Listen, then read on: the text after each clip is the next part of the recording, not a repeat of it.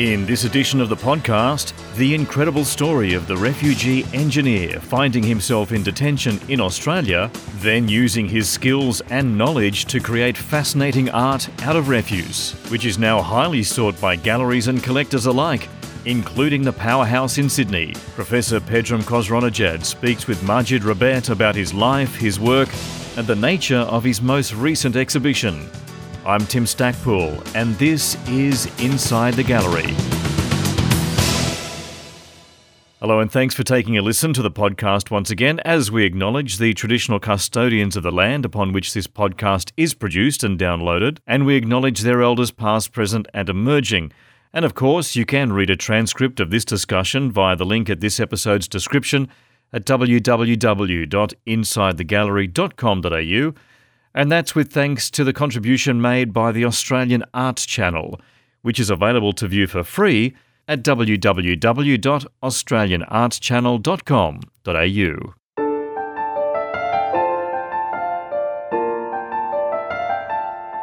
Artist and engineer Majid Rabet came to Australia via Indonesia and was then detained by Australian immigration, firstly at Christmas Island and then at the Villawood Detention Centre in Sydney. While there, for two years, to help ease the anxiety of his situation, he put his skills and inspiration to work. Majid noticed discarded material in the refuse area of the centre, which he knew he could repurpose into usable things. And he made many other things to make his life and the life of his fellow detainees easier and more comfortable. Good friend of this podcast, Professor Pedram Khosronejad, spoke to Majid at a recent exhibition and asked him about his journey, his work, and his plans for the future. Uh, my name is Majid Rabet. Uh, I'm from Iran, uh, capital city Tehran, and I'm electronic mechanic engineer. Uh, when did you come to Australia and why you're here? That's a long story and journey because of my job and involving with government projects and I didn't want to do it. In Iran? In Iran, yeah. And it's being out of my moral and I couldn't do that. And how I how I was involved with that is going back to uh, my work in Iran because uh, most of the big work in Iran under control of the government. And one branch of government, we name it Revolution Army, and they like a spider net controlling all industry and all the big project and forcing the people they got capable to do anything forcing them to work for them some of the projects they need people with different uh, ability and different talent. And if you want or don't want, anyway, you're going to be involved. It's shortly, I can say I involved with the project with uh, one of the corporation in Iran. They uh, involved with making the first uh, multimedia kiosk in Iran, and then I'm involved with the seismic project to investigating fuel and gas in the mountain. And after that, step by step, I came forward and involved with uh, the project. I didn't want to do it. And it's a long story, and I don't want now to get into So you that. left Iran because of pressures that was Yes, on you and your family. When was that, Majid? It was exactly in the 2009. 2009. Yeah. So you left Iran to go where? Actually, I, when you escape, you don't know where you're going. What, what, what you had in your mind, where you wanted to go? Actually, I said whenever I can be safe. I find the person. Actually, they promised me to get me to Canada. I first escaped to Dubai and Dubai to Indonesia, and there I lost my money because a smuggler took it and left me with nothing there, and I had no choice. And I find uh, another person. They said, "I take you to Australia by boat." And in my mind, I thought that's a Titanic. I said, okay, all good. Whenever uh, I can be safe, I'm all right. And all the, that uh, tragic happening in the way to Australia and something you didn't expect that that's going to be happen. But so what happened? A long story with uh, when I arrived to boat, I said, "Where is the boat?" They said, "This is the boat." I said, "This is the timber. It's not the boat." and they said, "You have choice. You can get out of the boat. Where where you want to go? It's a, ocean." And ten day I was in the water, and uh, food finish. We we got out of the water, and the engines catch the fire in the middle of the ocean. Finally, we make it after 10 days to the Navy catch us around the Ashmore Island in the north of Australia and they take, took us to Christmas Island. For three months approximately, I was there. When was that? It was 2010 actually, April, yeah. It's around April.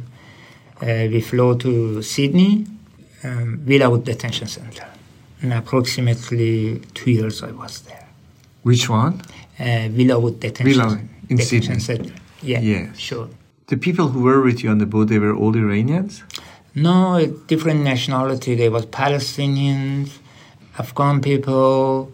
We had some Tamil people. It's multi, some Arab people.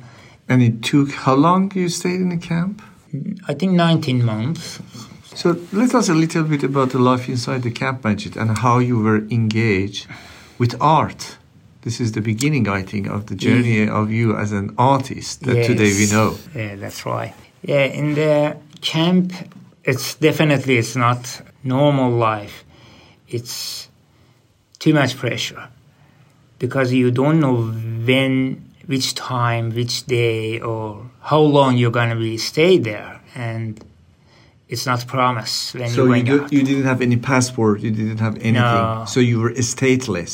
Yeah exactly because we when you're escaping you can't use your passport. It's uh, it's normal. You should use fake one or whatever you can.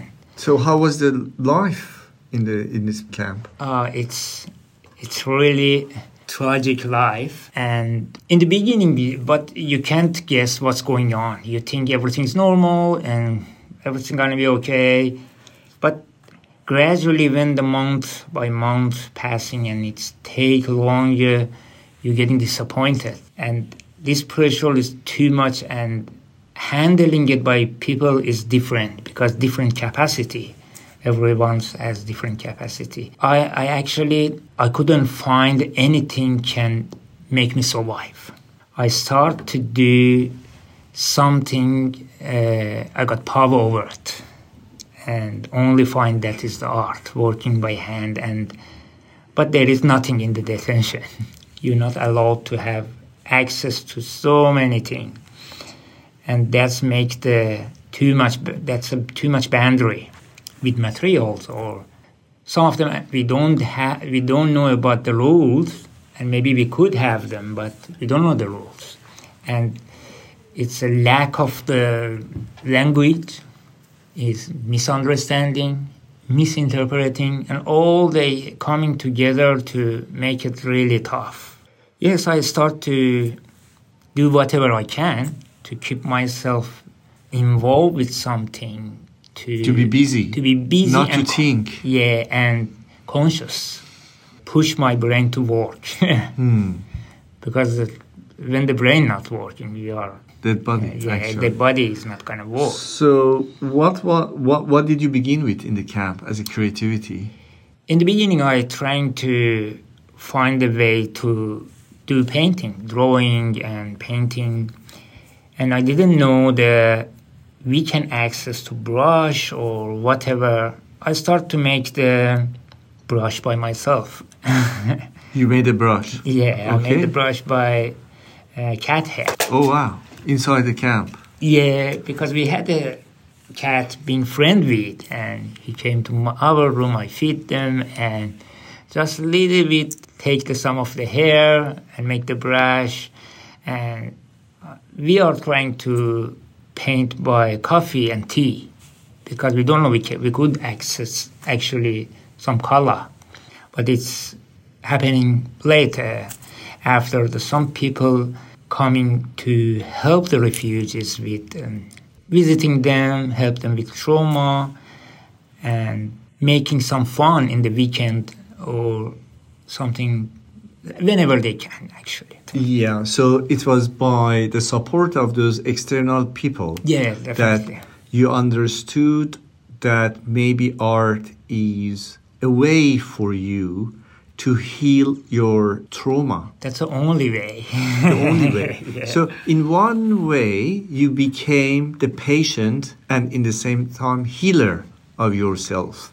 Yeah, and sure. art was a medium, am I correct? For you to heal yourself Yeah, and cope with the imprisonment situation and traumas. Yeah, that's uh, that was uh, my medic- medicine and my my style of healing. Because, Yeah. yeah, A type of coping strategy Yeah, with the trauma in the imprisonment. definitely.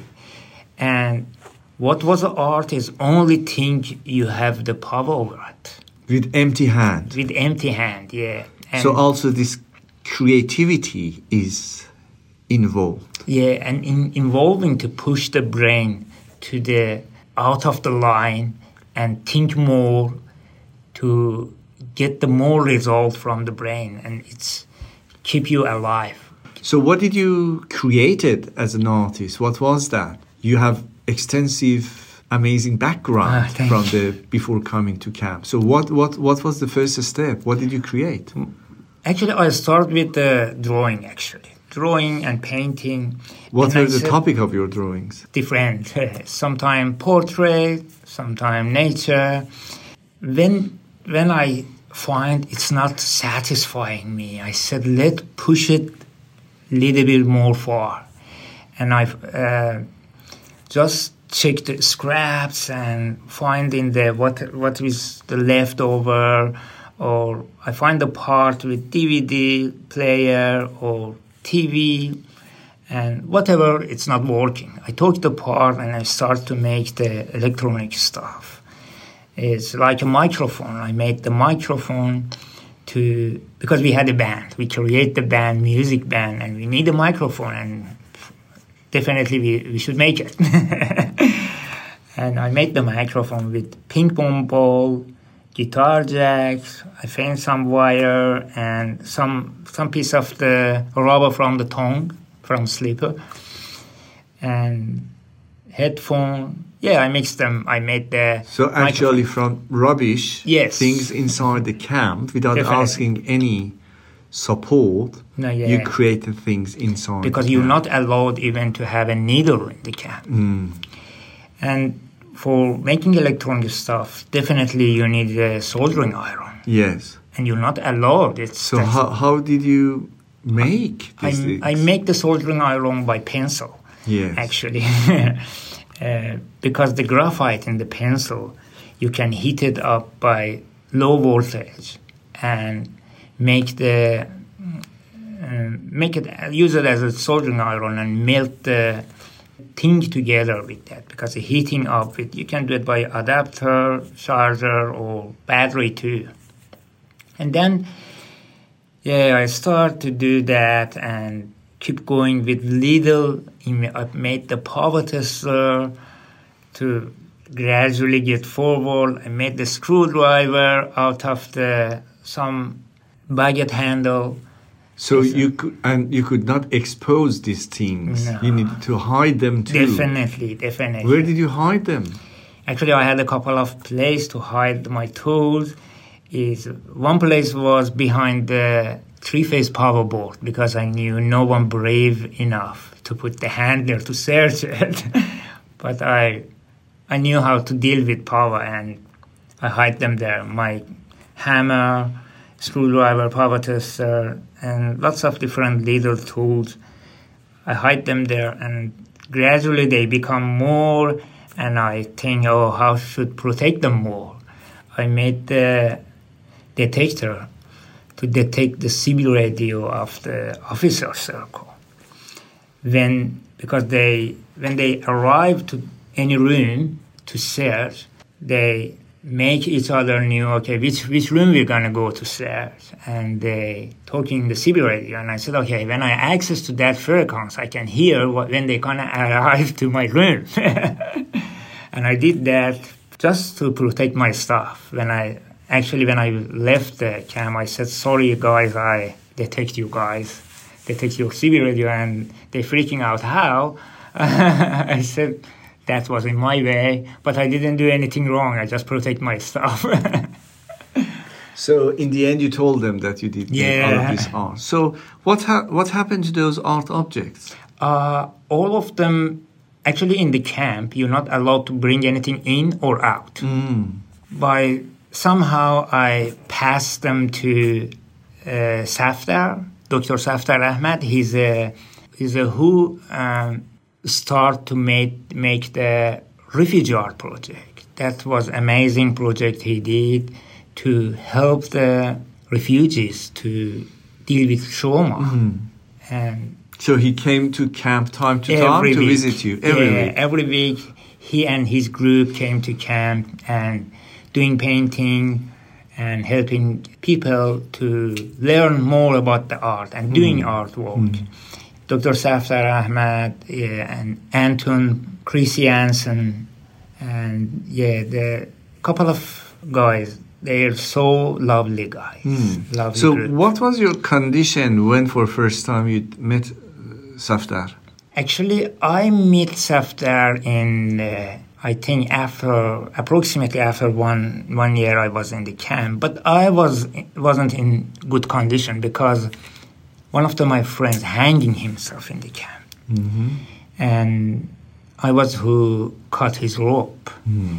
And after this incident, I got really bad trauma and got post-traumatic stress.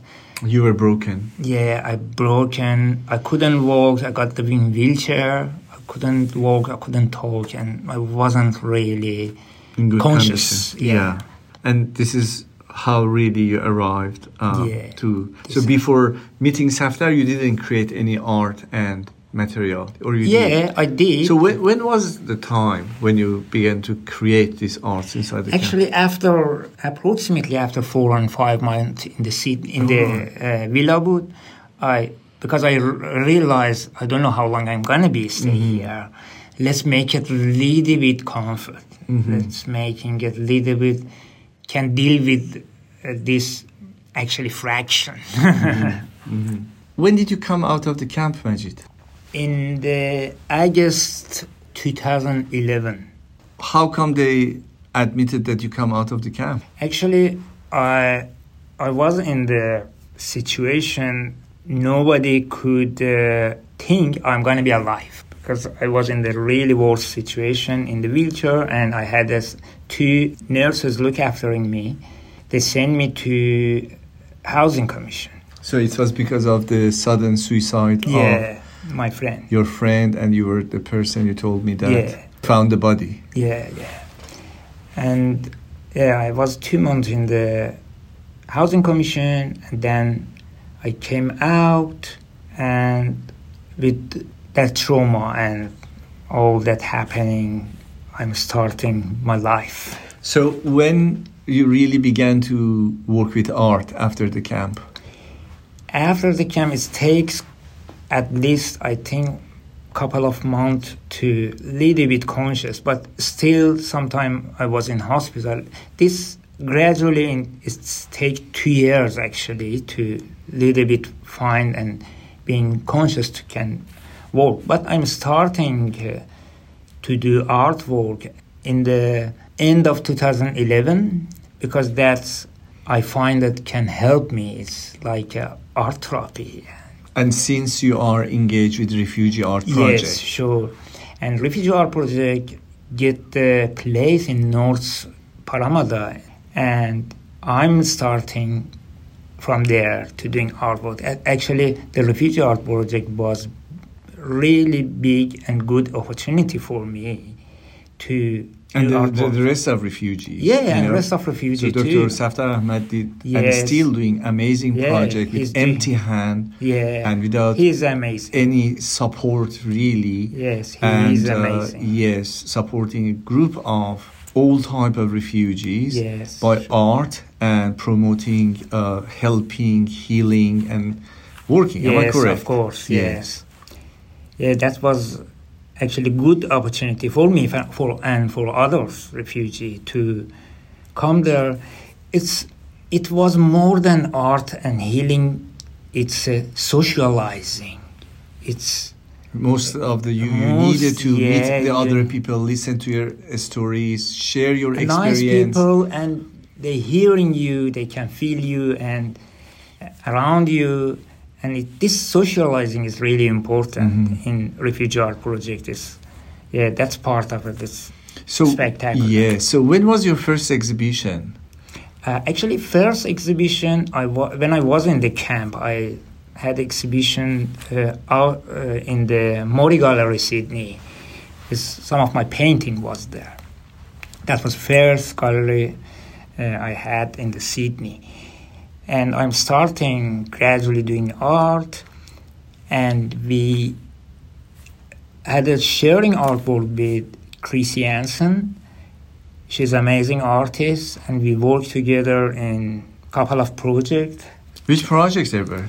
Uh, one of them in 2012, I think, it's been in Rose Garden, Parramatta. Is installation. Yeah, it's the installation of the one Outdoor i- installation. Yeah. And another one. What was the topic of that one? The topic was one uh, one sculptural shape of the horn, actually, and gradually we enhance it and make it a little bit uh, mixed. Uh, that was the first uh, pop art. We tried to uh, mix the technology a little bit, and we installed the.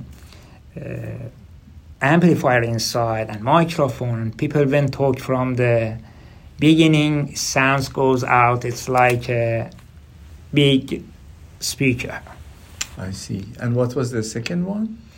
and second one we actually enhanced that project again make it portable in the wheel and lead it with make it high tech and paint it differently like uh, uh, actually copper copper paint and that was in Lambay Parramatta 2013 and then another you had your Phoenix project. yeah Seymour. Seymour with Chrissy Hansen yeah together we had the Phoenix project is was 30 birds flying in the street out of stainless steel And again, outdoor installation. yeah outdoor Where was ins- that? It was in the Blacktown Oh, wrong. Lambay yeah that was uh, my pop art And what, sorry, one pans. What happened to the objects that you created inside the camp? Oh, that's uh, it was really hard to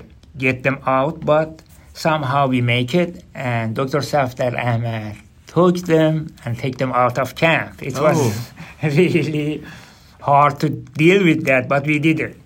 And he gave them to Powerhouse Museum. All right. So this is how it was the beginning of your connection, your art objects connection with the Powerhouse Yeah, Museum sure. in Ultimo. Yes, All right. Okay. And then uh, this process keep going, and I keep going to do more artwork because I'm evolving in the camp to Yes. become artist. But Uh, mostly until now, your work they were outdoor installations Yes, with sure. technology. So you are using your backpack of engineer, mechanical, inventor, designers of Iran, developed that in the camp, mixture with all of the traumas, imprisonment things, and now you are in Sydney yes, and sure. you are trying to um, if, please correct me Yeah, you are trying to combine everything and adapt them with your new life yeah, sure. in Yes. western sydney Yes, sure. all right why why you were in western sydney Because uh, when I when I got out of camp, they settled me in the Western Sydney, all right and do you know why I didn't know exactly why, but it's it wasn't bad. I All met some good no, no, people. I, I, I, definitely. Yeah, but uh, uh, I wonder if they tell third world countries, people, refugees, asylum seekers. Actually, I think make, uh, maybe it's a multicultural area Yes. in Western. I think, Hmm. and they thought it's here. I can find more connection with the people of your country, Yeah. same language. all other countries refugees. Yes. because we are same uh, in the same situation but different language. Yes. So um, you now you have your home, and your home is your studio, and you create everything. Yeah, I'm starting to do some work to actually my first work to little bit check my brain. I built the robot out of umbrella and DVD player and printer and old phone, mix them together to give it movement and checking how my brain works because I wasn't in the actually good situation after that trauma dealing with that. Yeah, that was in 2012, I think. Yeah. In 2013, I built the Anzac Bridge out of the noodle. Wow. And Which where is it today? uh, Yes.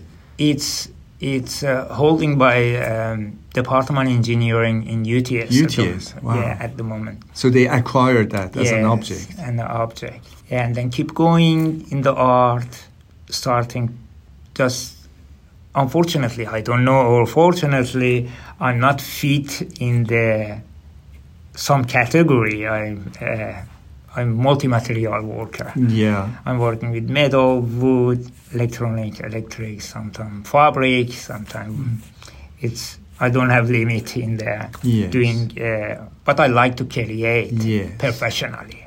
Yeah. So when was your first personal contact by yourself with the Powerhouse Museum? Uh, personal uh, contact is become in 2005 no 2000 i'm not sure exactly where So when- you went there by yourself, or they did find out that you're out of camp? oh How- they they uh, i think they connected with Safdar Ahmed, Dr. Safdar Ahmed, and we make the meeting there to um, talk about the objects. So what was your feeling after camp? See your objects in a museum. Uh, I was uh, I was amazed, and I said, "Oh, they they are from my vision. Is what they was nothing. It's I said it's some simple thing I made, but I was curious how people uh, actually they liked them and they saw them as a some creditable something uh, they got value. You know what I mean? And very recently, they made amazing documentary. Yeah, about you. it. Yeah. Tell tell us about that production. How was that? Yeah, it's they actually making documentary about that tiny bit of my journey from the detention and uh, all the objects is Yes, in the Powerhouse, powerhouse. collection. Yeah, it was amazing uh, documentary. It's really satisfying. And you're happy that your Yeah. collection of objects of camps are there now, yeah. and public can look at that and learn about your amazing Oh, thank you. story. So. Uh, let's back a little bit to the main topic of our podcast, Inside the Gallery. Majid, I want to know your idea because you raise very important point that you are not usual artist and you don't feel yourself in simple category of watercolorist or uh, this or that. After so many years living here as a refugee artist, Yes. if you admit, if you can say that, how do you feel gallerists here in Australia in general when they hear about you and your work? Do you have any experience with gallerists and the reaction regarding Yeah, your art? yeah, but but mo- most of them when uh, when I take my artwork there, they saying to me, "Ah, we never end up with some artwork in this style," or because everybody is having gallery, uh, having this artwork in the gallery. They got uh, exactly working in one category or one direction of the art, but my artwork is every time is different because I don't know next time what I'm gonna make. This time making. So they are a little bit confused, but Little bit, interested. but interested. They're really interested because. so they are can- open. They are open. There is, yeah. there is no uh, like things that you know uh, dark things that they say No, no, no, they galleries they don't want refugees they don't want people of Middle East they like they- your work They they love it, and uh, a lot of the people, uh, most of people in Australia, they are t- so lovely, and they. which they- other museums uh, your work they have in their collection your work or which museum and galleries since you are out Only Powerhouse Museum and UTS University, and yes, some of the uh, um, some of the gallery is Mori Gallery, uh, Ice Production in North Parramatta. so this exhibition that we see is actually one of your first group exhibitions or you had something like this before I had something like this before. okay when Yeah. was that We had it in North Parramatta because we run the gallery there too. We working together and with other. when you say people. we it means refugee Yes, project sure. artists sure. how many you are in this Uh, project It's it's depend. They welcoming everyone. Mhm. Anybody coming. It's it's really hybrid people come and go Come and go. Yeah, but it's really good, really good, and really helpful. With I say that's socializing. It's more powerful. So now we want to talk about this exhibition, Majid. Where we are standing, let us know what this is the aim of this exhibition and who are the artists here and what is these two amazing artwork of yours. Ah, thank you. Actually, uh, it's calibrated by Refugee Art Project and some artists from Indonesia. So how many of artists that we have in this part of gallery are Uh, from refugee project? I think we are one, two, three, four, five, six. I think six Right. artists, yeah, together. All right. And what you are exposing here in this corner, Majid, what we see, can you tell us? Uh, that's a wireless electric guitar.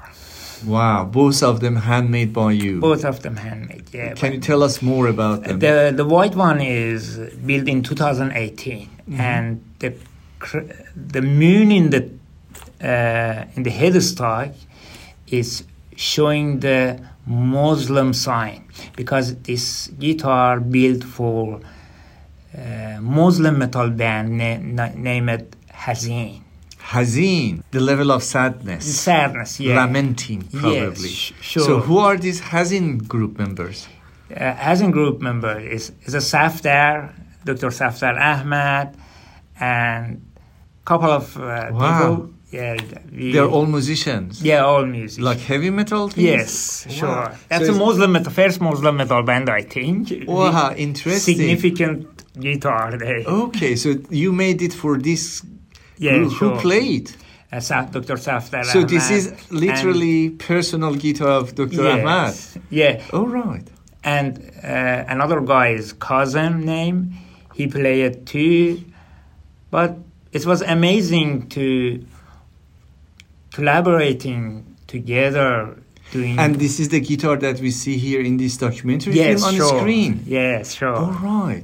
So it's an applied object, actually. Yes, All sure. right. Okay. So why you call the, the symbol of Islam is on the top? because the the Hazin is Muslim metal band All right. Okay, you wanted to create something, something specifically. significant, yeah. So do you consider it as a Muslim object? Uh no but it's Muslim sign All right. So is a an object in the service of Muslim band? yes You wanted to connect it somehow to Muslim Islam. metal band yeah Yes. So what we see in the second object? Second object is uh, because I love the metal band. Yes. and It's I- very specific design that we see. Can you Yeah, explain for us? It's it's actually multi sculpture. All right. It's a complex uh, artwork. It's each piece is, is but I see really anatomy in it. yes. So anatomy of birds, anatomy of human. Can you can you uh, develop that for us? Yeah, then it's a all the volume head volumes uh, knobs is the skull, and the whammy bar is snake, actually skeleton of the snake and the head of crow, and headstock is the skull, crow skull, and body is the human's skull, a little bit uh, artistic side, and I add some some direction with being matched by design of the body. All right. So why skulls? Why you went to the bone and a skull? in the- Because it's a, I like the uh, what's that heavy metal. oh right. That's that's So my it's- favorite. yeah, it's inspired by heavy Inspired metal. Inspired by heavy metal symbols and, yeah. and yeah, all right. So where do you make these things, objects? Do you have a special studio? No, I made it in the, my backyard by really basic tools. That's Oh. why it's take five months to build it. I didn't have uh, even the table to work with. So everything is by hand without any machine without and just machine. just hand. I made my tools by hand for Oh, right. more than that guitar. I made the tools to deal with this project. oh right. So from zero part of project you build Yeah. up even your tools to make these art objects. Yeah, and all the part is uh, all scrap. Most of them, ninety percent is scrap. Only I pay for paint and glue because I couldn't find it in scrap. So And where do you find these things? in the corner of the street, Oh right. leftover wood, leftover. Uh, the, So actually your work is collecting things from streets yes, and things that people throw. yeah, so- I give it new life. New, li- I don't want to say from rubbish, but from things that they. They are rubbish, actually. So somehow you are recycling. yes, sure. So can we consider your art is helping the climate change?